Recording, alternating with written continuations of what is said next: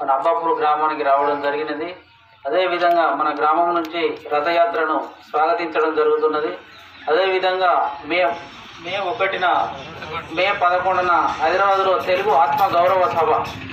అంటే ఒక విషయంలో చెప్పాలంటే గతంలో తొంభై పంతొమ్మిది వందల ఎనభై మూడులో ఎన్టీ రామారావు ముఖ్యమంత్రి అయితే ఎప్పుడైనా అప్పటి నుంచి తెలుగు జాతి తెలుగు ఓన్లీకి గౌరవం అనేది ఆయన నందమూరి తారక రామ ద్వారా రామారావు గారి ద్వారానే మరి ఆత్మగౌరవం అనేది వచ్చింది. తెలుగునికి ఎక్కడి పోయినా తెలుగునికి అనే ఆత్మగౌరవం అనేది ఆయనతోటే మరి ప్రారంభం ప్రారంభం కావడం జరిగినది.